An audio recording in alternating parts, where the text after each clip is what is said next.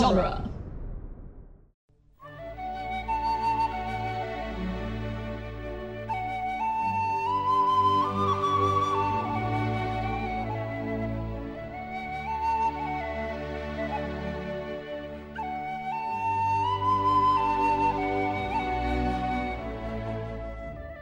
Hello and welcome to Lord of the Rings Minute, the daily podcast where we analyze the movie The Fellowship of the Ring one minute at a time.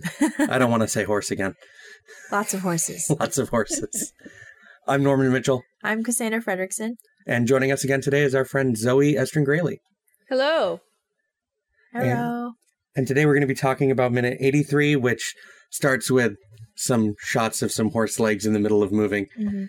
and ends with Arwen just finishing her elvish chant to the river as the water starts to crash around the corner. Yeah. Just barely.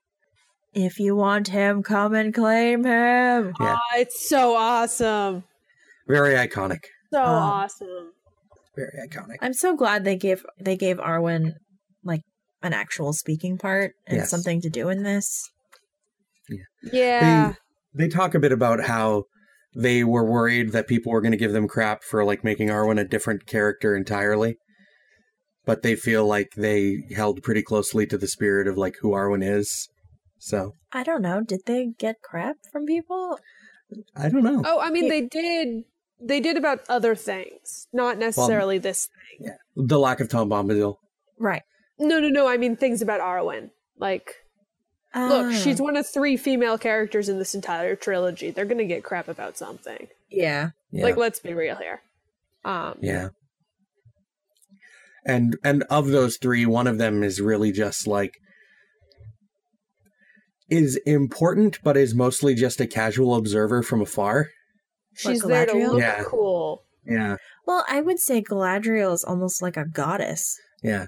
Like she's really important, but she's basically hands off Yeah. and Yeah. doesn't really do a lot. Yeah. And Eowyn is very important. I mean, we don't even meet Eowyn until the next movie, but Yeah. she is important as well. But for the first, I don't know, uh, my relationship with Eowyn's kind of complicated. So. Yeah. Uh, Well, you know. well, that makes one of us. no, I know you. I Of the three, Eowyn's my favorite. Yeah. Eowyn's like potentially my favorite character in this whole movie. I love Arwen. Whatever this is Yeah. that we're talking about. Yeah. Um no, but it's it's actually really cool. Like I know Tolkien gets a lot of crap for um the women he writes and this movie gets some stuff for like staying to that. Mm-hmm. But on the other hand, like all three women in this film are awesome Yeah. like none of them are like boring or lame or like like the weaklings or anything nobody gets i don't know it's it's i know i know there's a lot of bad stuff about the women but i'm glad at least all of them are pretty cool And they're There's cool in their they're cool in their own way too. Oh, yeah, they're not like clones of each other. They're yeah, they're three mm-hmm. they're three distinct flavors of badass ladies. yeah. Which is nice Yeah. because in a lot of yeah not just fantasy but Oh. like media in general it's usually just like the one badass lady Yeah. who's the same mm-hmm. across like multiple franchises Yeah, and and not to continually harp on the Hobbit movies, but i don't want to Tauriel no, is basically don't talk that. about that don't talk about that yeah, yeah Um, we'll we'll talk about that don't we will eventually. Eventually. makes me hurt inside let's just bask in arwen's awesomeness Yes, Yeah, no. Arwen is very awesome. I, uh, I, she's like, if you want him, come and claim him, and then all nine draw their swords at the same time, basically. i love the one that kind of struggles i don't know if you you you saw that one there's one that kind of struggles and i think it's just because you know they're standing in line and there's actual horses they don't want to spook the horses Right. but there's one that's kind of lags behind and he That's the same one that got the torch in the Yeah. face. he's not having a good week Just like, all right, I guess I got to do this. That's, the one who knows this is a terrible idea. It's like, no, she's goading us. This is Yeah. probably gonna go badly. I got a torch in the face last week, guys. yeah I'm just saying. I don't want to do that again. Shut up, Larry. Oh. Poor Larry. her boyfriend hit me in the face with fire these two don't. I've already dealt with this. I've gone through a lot this week, guys. Like maybe I could. Can I Trust- sit this me. one out?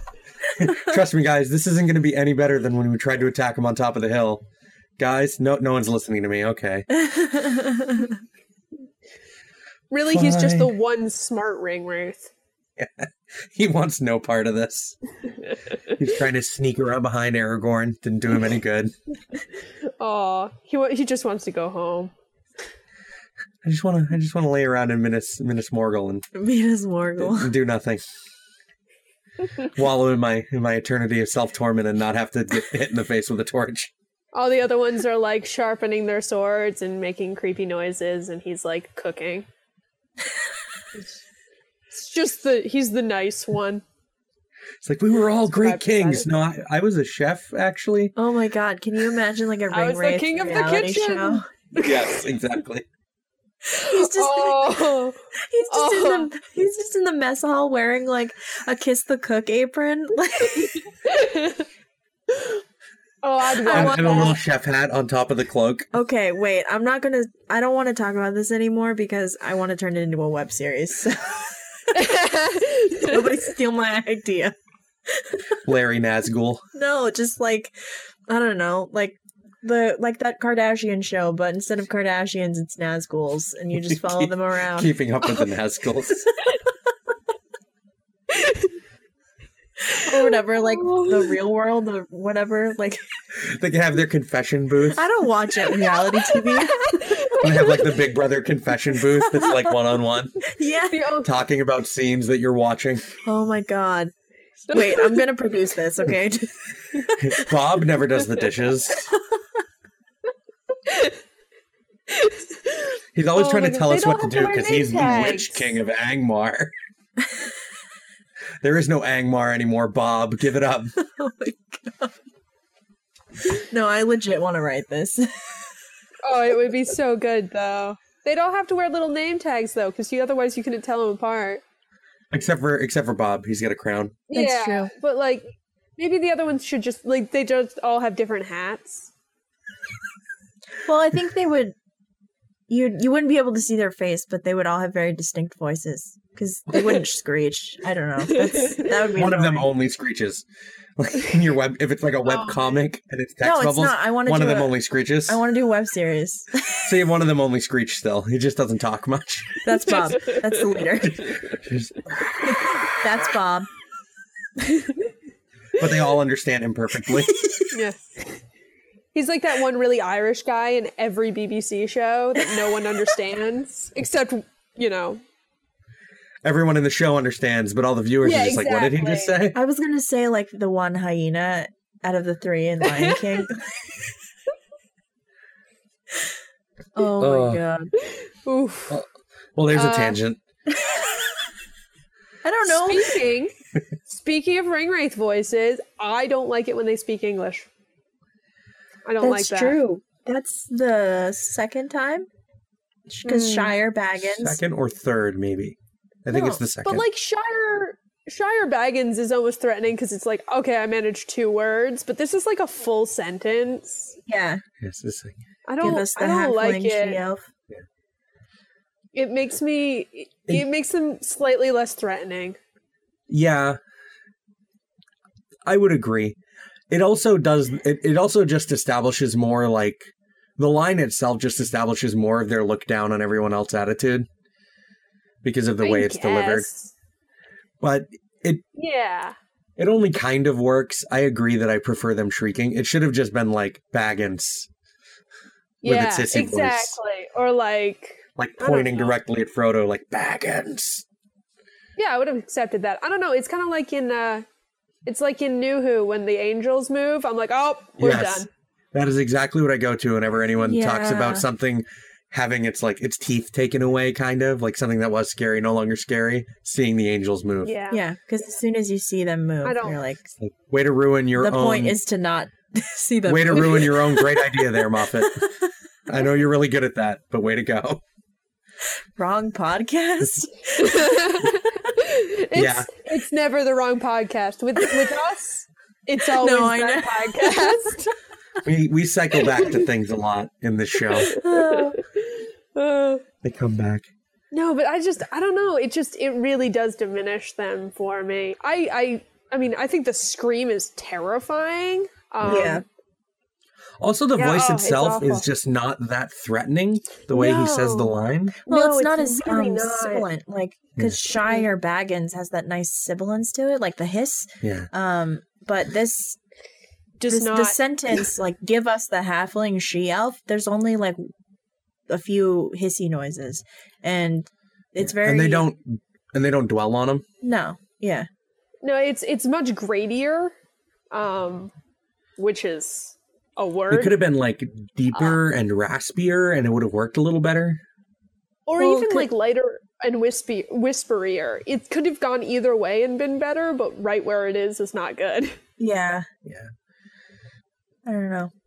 I just I just find it really I find it like almost takes me out of the moment. I'm like, oh, there's a dude under there. It makes me think there's a guy under there instead of like Right. the essence of shadow or whatever. Right. Yeah, Like this this wisp of corruption animating a cloak. and a suit Right. of armor. Yeah. It just it works badly for me. I I mean, on the other hand, anytime they scream, I get really freaked out. My baby sister used to do that, like when she was happy, when she was like like three months old. So like somebody would hand you this child, and it would look up at you with these like big child eyes, and then make the Nazgul scream. it was the scariest thing I've ever heard in my life. So I still have nightmares about that. That's awesome. There's only that's hilarious. That's so funny. There's only a, a couple of like uh, technical notes about this from the from the commentaries to talk about, and that's that this was filmed at a ford that was built during the gold rush in New Zealand in a place called Skipper's Canyon. So this was they didn't make this ford; they went and found it That's uh, cool. to be the Ford of Bruinen. And this location was relatively remote, so the horses had to be walked out carefully a day in advance to camp out with their trainer, their Mhm. wranglers, and then everyone else was flown in by helicopter to do the filming here. Interesting. And then presumably it took them a day to get the horses back out. I never really think of other places having a gold rush. Yeah, but New Zealand's gold rush was apparently around the same time as the one in the United States. Huh. That's cool. So I guess everyone just suddenly found gold in the 1860s, 1850s, or whatever. It just like sprung from the ground. Yeah. Here I am. All the gold suddenly appeared. What's this? um. Shiny rocks. So, Zoe, why don't you go ahead and tell us a little bit about uh, your background with Lord of the Rings, either the movies or the source material or whatever. And Oh boy, howdy. Uh, yeah, oh boy, oh boy. um. So when I was like three years old, my mother got the abridged, like there was an abridged picture book version of The Hobbit that existed, oh cool. and we read it like every night for a year and a half. I swear, poor woman. um, I was so into it. I loved every second of it. It was really my first introduction to like high fantasy. Mhm. Um, and I was, you know, three. So that tells you a little bit about the kind of things I was watching. Also, at the time, my favorite movie was Dark Crystal, so it worked out. I like I like that movie a lot. Dark Crystal's great. I love that movie so much. I The have Skeksis- like, the Skeksis are so creepy. uh, they're terrifying. Like, I loved every part of that. Um, I, I, I've, I've always been really into fantasy of any sort, but that was my introduction to it. Um, and then maybe when I was like six or seven, um, my parents are my parents have been divorced for a really long time, so I've been driving back and forth between them. Like as when I was a kid, um, they were two hours away, and so you can't talk to your mother for two hours when you're seven. It's just, it's not. It doesn't happen. I mean, you can, but then she's like, "No, stop it." Exactly. You She's get like 30 minutes into the conversation and you're it's just like, why? Be quiet, please. yeah, right. So she got me the like the full Hobbit um, audiobook, and Oh, cool. I I listened to that until the tapes fell apart. Um, and then I think I'm, I, I don't know how old I was when these came out, but I hadn't read, I hadn't read Lord of the Rings. I just, you know, I, I think I was probably nine, um, nine or 10 when they came out. And I saw the first trailer was like, Mom, what is this? Um, she and she was never really into it, so she was like, I don't really know what this is, but my stepmom was into it.